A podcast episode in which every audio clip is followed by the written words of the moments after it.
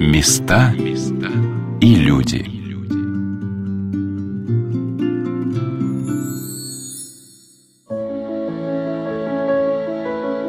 Насколько этот мир привык к понятию нормы?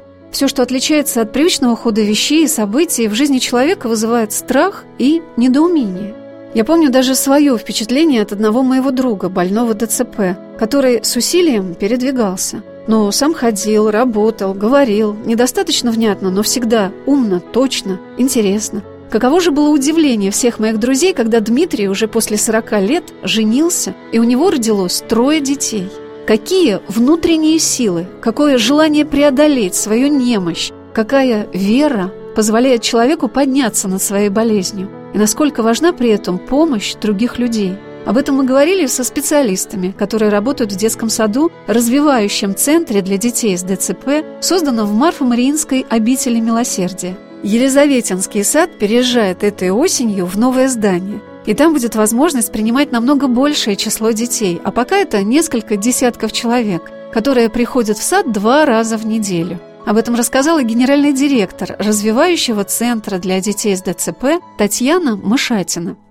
Сейчас у нас есть уже программа сопровождения детей от 0 до 3. Это выездная служба, специалисты приезжают на дом к ребенку и там с ним занимаются дважды в неделю. Дальше ребенок попадает к нам в сад. И это уже получается группа продленного дня, очень похожа на сад. Ребенок с 9 до 4 или до 5 находится у нас. Он спит тихий час, он обедает у нас. В это время как раз этот день родитель посвящает себе, но дети могут попасть к нам только два раза в неделю так как это довольно большая очередь, у нас пока не так много места и возможностей. Ребенок дважды в неделю попадает к нам, но для многих родителей даже это много. Некоторые согласны возить к нам только раз в неделю. Многие согласны возить к нам, конечно, больше, но у нас пока что нет места. Татьяна рассказала о специалистах, которые работают в Елизаветинском саду. Это около 25 человек сейчас. Есть это такой большой коллектив. Да, и каждый из этих людей это специалист, потому что даже воспитатель или санитарка, мы их обучаем. Вот как раз у нас недавно был семинар по кормлению двухдневный. Это довольно сложно. Много всего надо знать, чтобы накормить нашего ребенка.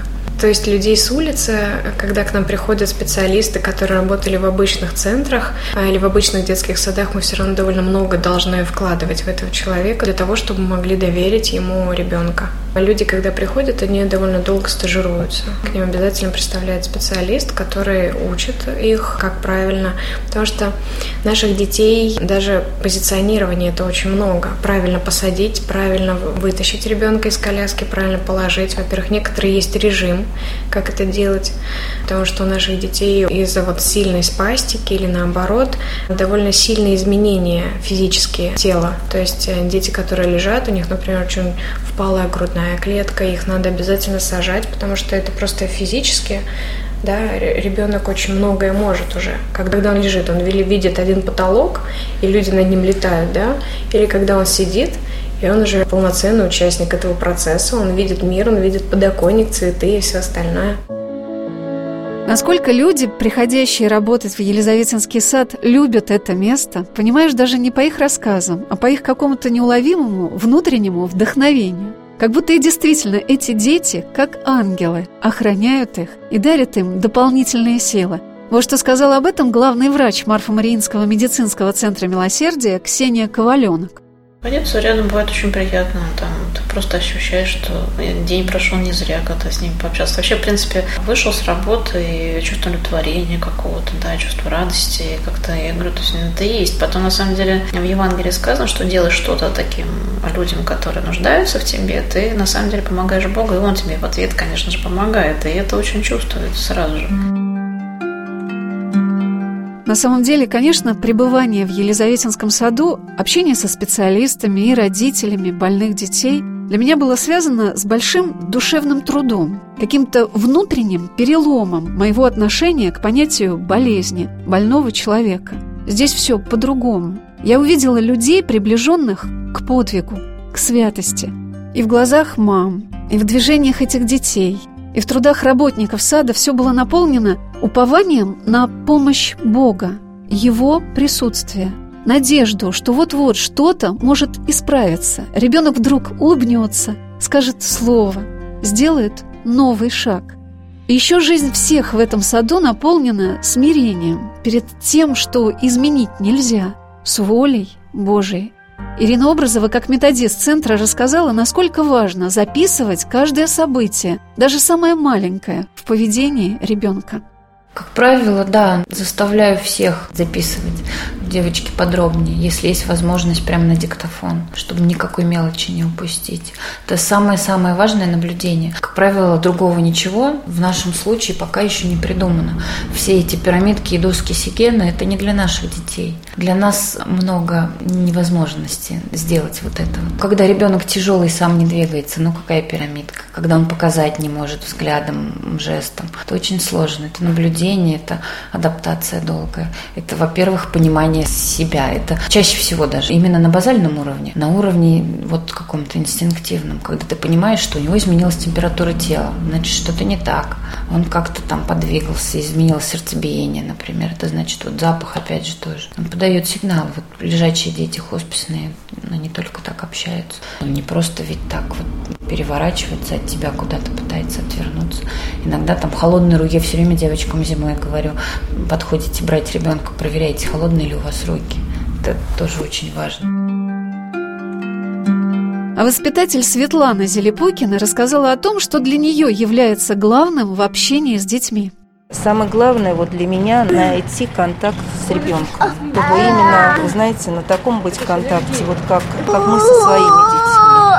Чтобы и он чувствовал вот именно такое единение общее у нас. И я не стремилась там вот первое время что-то вот конкретно с Игорем, чему-то его пока вот научить, потому что мне хотелось вот именно установить личный вот с ним контакт. И конкретно с ним я поняла, что можно, вот он очень любил тактильные игры, вот по ладошке я ему делала какие-то, напевала песенки так спокойно, спать укладывала, вот как-то уже, и когда вот налаживаешь контакт с ребенком, уже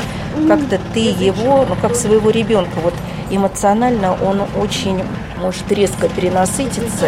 Если вот вовремя не уловить этот контакт, он может даже на себе там волосики драть где-то. И вот самое главное, вот увидеть вот изменения в лице ребенка и вовремя вот убрать вот это, чтобы у него не было этого стресса. Мы сразу, когда вот первое время, мы просто для него была очень шумная обстановка, это так напряженно очень. И в какой-то такой момент сразу видишь, начинается изменение в лице.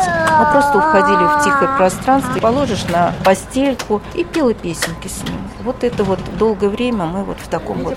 Ну вот, а сейчас пошли потихоньку у него уже, он очень любит садик, приходит эмоционально доволен. Самое главное, чтобы они любили это место, чтобы с удовольствием здесь себя вот ощущали как дома и, и могли показать все свои навыки, то, что они умеют, и дальше, чтобы они у них вот могли развиваться. Сейчас у него только, несмотря вот на такой промежуток, у него пошли потихоньку вот успехи в этом направлении. Потому что для семьи очень важно было, так как у них сейчас вот появится второй малыш, чтобы именно эмоционально он уже от шума мог спокойно реагировать на обстановку, чтобы вот не было и маме было спокойнее. И он сейчас действительно вот уже может целый день находиться у нас в садике, уже и на шумную обстановку не реагирует. Для меня это, я считаю, вот этот успех. Специалист Центра по социально-бытовой адаптации Светлана Самаркина рассказала, из чего складывается их работа.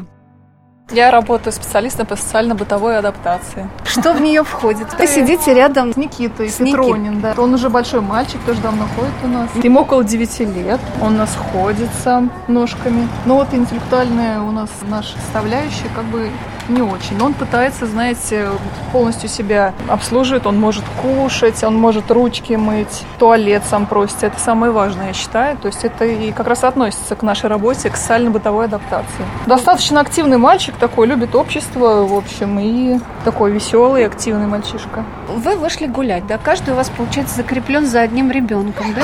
Или Ой, э, вообще воспитатели у нас, то есть это специалист по социально-бытовой адаптации, закреплено двое детишек, ну как-то стараются там чередовать, чтобы там один был попроще, там, да, менее тяжелые какие-то особенности, другой потяжелее, так скажем, да, если можно так сказать. Двое. Это значит, что вы под неусыпным контролем держите, да? То есть Вообще, каждое да. его движение. Вот я смотрю, вы все время смотрите на Никиту. Ну, То есть Ну, это даже моя ваш- работа такая, Да. моя работа, да. Что Вот, он да. захотел, как бы что он выразил какое, да? Движение вы все ловите, да, получается? Ну как, э, мы с ними общаемся, то есть получается вообще наш сад, и я считаю лично для себя, это как бы мы вторые мамы, если можно так сказать, да? То есть получается, мы следим за каждым движением, видим его развитие, что он может, какие у него возможности, и, соответственно, нашему методисту говорим, что и составляем какую-то карту э, реабилитации и уже работаем с детишками. А вот что рассказала о своей работе психолог центра Маргарита Трунова. В мои обязанности входит разная деятельность. Сейчас основное направление – это игровая. То есть наши дети не умеют играть, и я их должна научить играть. А вы сами где учились? Дома. Я старшая сестра. У меня есть очень много младших братьев и сестер. Сколько? Десять. Я вторая. Я с ними играла и, и заигралась. Заигралась. Мне 30, я до сих пор играю. Ну, ну да. Психолог это не только, наверное, это. Не только игра. У нас э, еще, ну, в моем подразделении ведется еще коррекционно-развивающая работа. Например, с Никитой у нас э, несколько правил. И каждый день я отслеживаю, соблюдаете эти правила или нет. Если нет, я ему говорю, Никита, правила. И он понимает, и он вот старается. Например, Никита любит красивых женщин. Он обращает на них внимание. Он знает, во-первых, что он сам очень красивый человек. И он обращает внимание на красивых женщин и девочек. И вот смотрите, видите, он, хвата... он не может по-другому выразить свои чувства. Он кидается на человека и начинает его зажимать в крепкие объятия. И вот мы ввели правила. Я говорю, Никита, правила. И мы вот так вот сдерживаем эмоции свои. Даже если он накинулся, он длительное время был на море и уже подзабыл правила. И сейчас вот он накидывается на нас, и э, я уже вижу, что он подзабыл правила. Я говорю ему, Никита, правила, и сама ему показываю, его руки складываю. И он, э, в общем-то, вспоминает и придерживается. Я спросила Маргариту, не мешает ли ребенку впоследствии то, что он привыкает все воспринимать через игру. У нас есть специалисты, которые учат родителей, да, вот, например, социально-бытовая реабилитация. Они вот говорят, что нужно там то-то. Альтернативная коммуникация говорит, нужно то-то и то-то. Я стараюсь ничего родителям, никаких советов не давать и ничего не трогать, потому что это тяжело, понимаете, у них вот столько дел, у них там нет времени на свою личную жизнь. И я просто вот играю, и родители видят, да, что ребенок, например, Аня, говорит, Рита, Рита, быстрее в сад, в сад. Мама пришла мне, пожалуйста, что Аня не хочет в школу ходить. Я поговорила с Аней, говорю, Аня, давай ты учись, я грамоте не обучена, ты мне будешь приходить и учить, ты будешь моя учительница. Все, проблемы не стало. И вот родители сами видят, что дети ко мне тянутся, они там подсматривают, да, я ну, не веду каких-то закрытых уж прям уроков, да, ко мне могут прийти родители посмотреть, как я взаимодействую или играю. Я пишу статьи, у нас был вебинар, вот у меня один вышел, в октябре будет второй. То есть, если родителям интересно и есть у них на это силы, ну, потому что игра – это очень важно. Потому что через игру идет обучение всем навыкам жизненным. В игре дети проигрывают какие-то моменты, но... что человек привыкает игровой ситуации. Нет, не значит. Если он покормил куклу, например, а сам он не может есть, потом мы там, я могу ему сказать, а вот давай теперь ты себя покорми, и мы там перед зеркалом, например, сидим и там себя покормит Миша, например. Это наоборот, как бы из игровой формы мы переходим в другую деятельность. Главный специалист по социально-бытовой адаптации Елизаветинского сада Ирина Образова рассказала, что детям с таким заболеванием не хватает не только игры, но и хулиганства, от которого родители стараются их защитить, боясь, чтобы ребенок не травмировался. А хулиганство тоже развивает ребенка, его психику, его сознание. Вот так. Ирина поделилась, как она пришла в садик.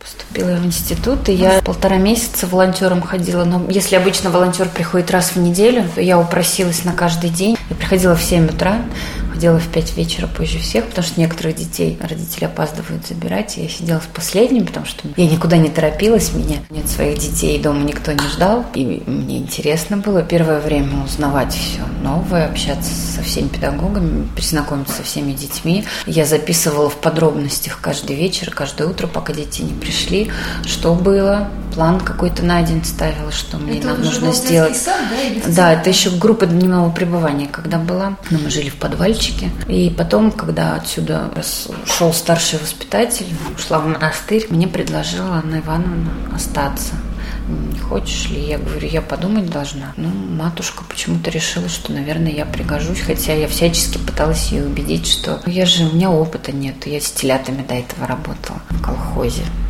А тут дети, это же ответственность огромная за чужую жизнь, за чужое здоровье, за мамино какое-то там восприятие его. Я немножечко хулиганка, потому что я считаю, что нашим детям вот этого не хватает. Но они всегда заняты. Занятия, реабилитации. А как хулиганить? Ну, надо же на дерево залезть, в листве поваляться, в снегу поваляться. И когда родитель дает разрешение, естественно, без разрешения родителей мы ничего такого не производим. Поэтому с удовольствием на деревья лазим с маленькими детьми, которых не так тяжело поднять поднять. И в снегу вываливаемся все. И драться пытаемся. У нас вот девочки друг друга приревновали, воспитатели, и дергали друг друга за волосы. И это победа была. Потому что ну, это психическое развитие происходит через это тоже в том числе. И очень важно детям, особенно с охранным интеллектом, вот хулиганство, которое они не могут организовать. Как так? Ну, дома не понимают, ничего нельзя, ты же инвалид. А вдруг что-нибудь случится? А тут можно немножечко, в пределах разумного, разумеется, можно залезть в трактор к строителям, попроситься. Сегодня да, и Сережка за ним следом, я тоже хочу его. Хотите? Хорошо, ладно. На самом деле Ирина не самочинна и не безрассудна хулиганит со своими подопечными. Она была связана с этой бедой с раннего детства. Ее сестра тоже больна ДЦП. И жизнь в семье с больным ребенком для нее неумозрительна. Она водила свою сестру работать с собой на поле, и та с усердием старалась полоть грядки, радуясь своей нужности. Очень часто депривация, когда они вынуждены сидеть дома в четырех стенах из-за тяжести диагноза, либо из-за маминых проблем с принятием, когда она боится выходить с таким ребенком, боится, что люди не примут. А когда ребенок видит только четыре стены, всегда одно и то же лицо, ну это всегда минус не происходит никакого развития. А для детей это же новые впечатления, новые, там бабочка пролетела, уже что-то поменялось. У нас просто мальчик недавно к нам пришел на подготовку в школе, это зимой было. А до этого он никуда не ходил, и даже школа к нему на дом приходила два раза в неделю. И сейчас за полгода он так изменился. Он невероятно умный, хотя по первым дням мы думали, что он кричит просто от страха или еще что-то. Он внимания требовал. Дома трое детей, нет возможности ему так много уделять, потому что дети маленькие еще.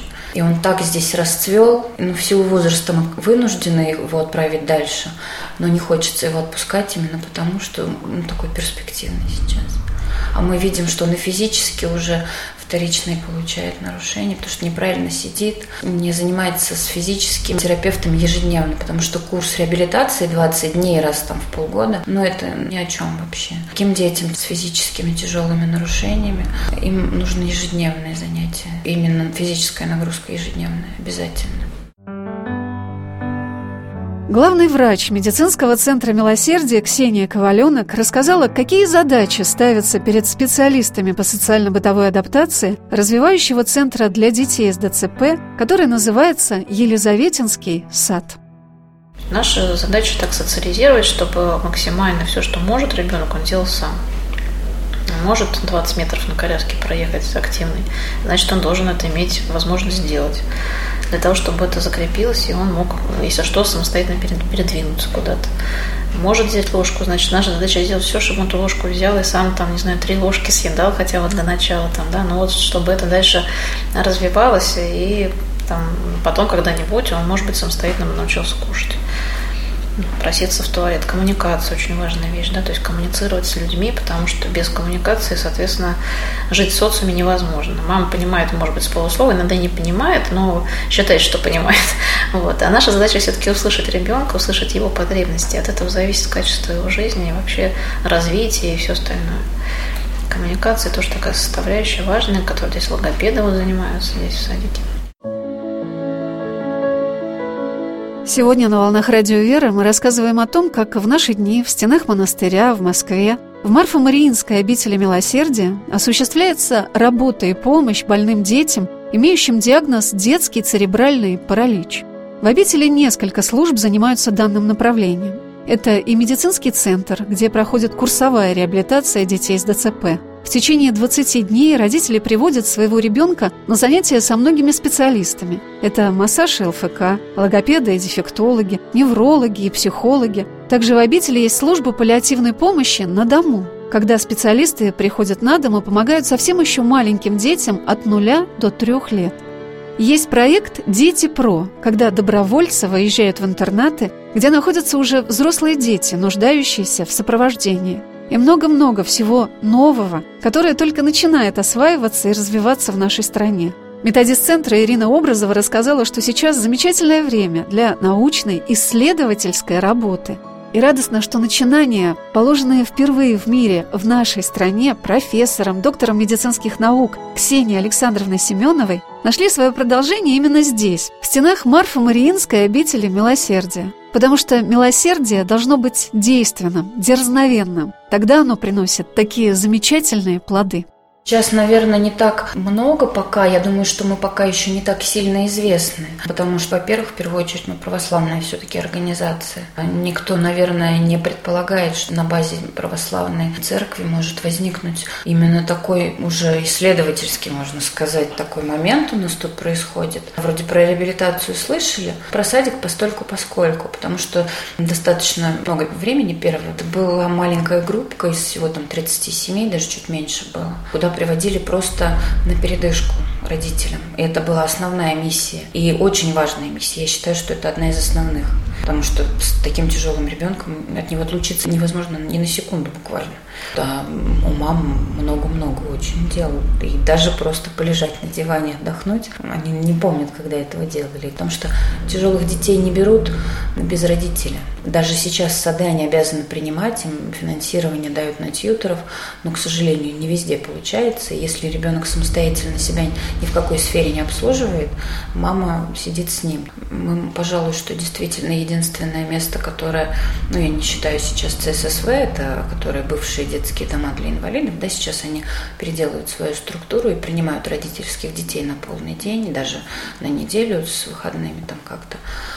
А именно вот как детский сад, плюс сейчас, конечно, мы растем, и сейчас самое такое время потрясающее. Я так считаю, что мы можем исследования проводить, потому что с такими детьми, правда, ведь нигде ничего не написано. Такой тяжелый ребенок, как его научить, что сделать, как его понять даже, какие сигналы он дает. Потому что на Западе, да, уже давно идет такая работа, но наши специалисты еще не готовы, наверное, переводить и внедрять их литературу, которая есть очень мало такого. Даже диагностики самое главное же провести правильную диагностику, чтобы понять, как и что лучше развивать. Самым важным аспектом всех направлений работы с детьми с этим тяжелым на сегодняшний день неизлечимым заболеванием ДЦП является совместная работа, общие усилия родителей и специалистов для того, чтобы улучшить, усовершенствовать, помочь ребенку жить с болезнью. Специалист Центра по социально-бытовой адаптации Светлана Самаркина поделилась своим отношением к тому, насколько это важно. Вообще для человека что важно?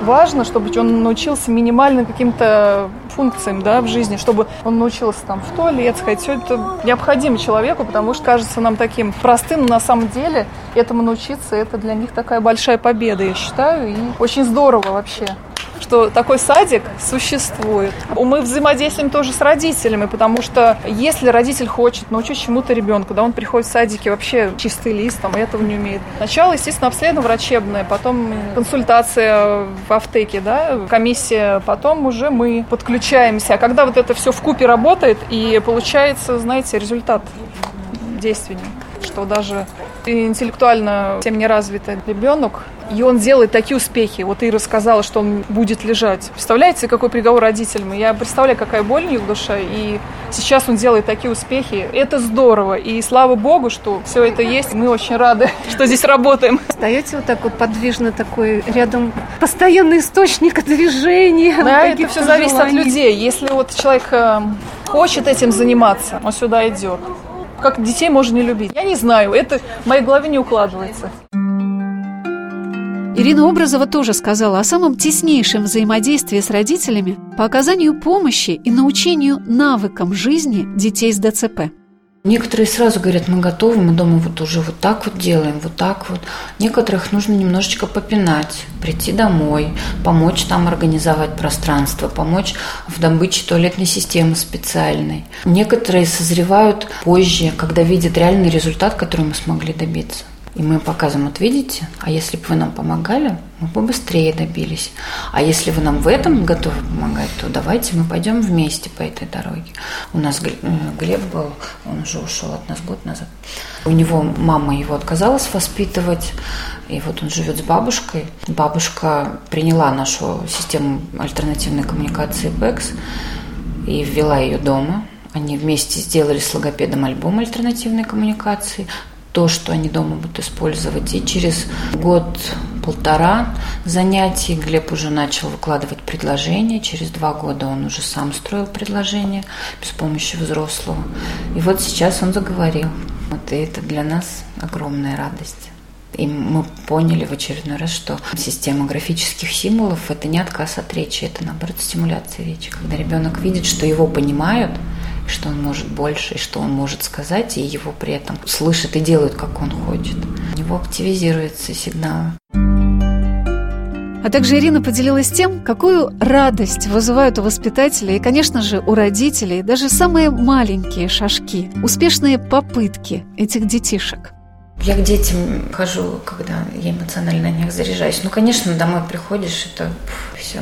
Но столько радости получаешь обратно. Я не знаю, как девочки, наверное, тоже подтвердят, потому что каждый ответ на просьбу, на мою просьбу к ребенку, и если я вижу, что он понял и как-то мне ответил, это такое невероятное счастье, его очень надолго хватает.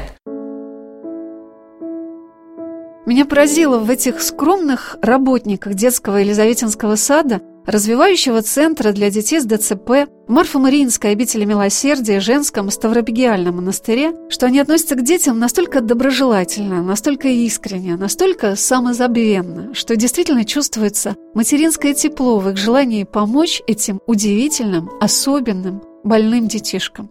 И каждый из воспитателей и специалистов как будто занимает здесь свое, только ему предназначенное особое место, о котором сказала психолог Маргарита Трунова. Не знаю, я думаю, что это в человеке все-таки. Да, есть какие-то вещи, которым не научить. Я думаю, что это даже хорошо. Потому что лишние люди тут чужие, тут не смогут работать. Ты либо полностью как-то чувствуешь и доверяешь, и видишь, и работаешь, вот. Либо ты просто смотришь, а потом уходишь, потому что ты понимаешь, что ты не такой. Я думаю, что ну, в данном проекте лишних людей не будет никогда, каких-то смотрителей просто. Ну, зарплата тут маленькая, работа тяжелая, тут уже явно отбор идет, да, такой. Плюс еще матушка строго всех отбирает на собеседование, не все проходят сюда. Еще мне кажется очень важным то, что в Марфо-Мариинской обители милосердия очень хорошо понимают, что их начинание показывает всем, как его можно продолжить, развить, расширить, что такие детские сады могут быть в каждом городе, в каждом районном центре, и своим опытом, знаниями, умениями нужно щедро делиться. И это очень правильно, это тоже благая, благословенная весть, миссия рассказывать всем, как это можно делать. Продолжение следует. Сейчас не так, наверное, как раньше. Сейчас я больше в теме, и я знаю, что даже я одна могу влиять как-то на это. Я могу добиваться, работать много-много, учиться, информировать людей, ездить как-то по городам, говорить, что с такими можно, с маленькими можно, с большими можно, и надо с большими. И что даже если этот взрослый инвалид сидячий, у которого только два пальца работают, будет сортировать носки в прачечной, ему можно за это давать 100 рублей, там, я не знаю, в день, но он будет работать и понимать, что он нужен обществу, что он не брошен и не заперт нигде. А это ведь самое ценное, когда ты нужен. Места и люди.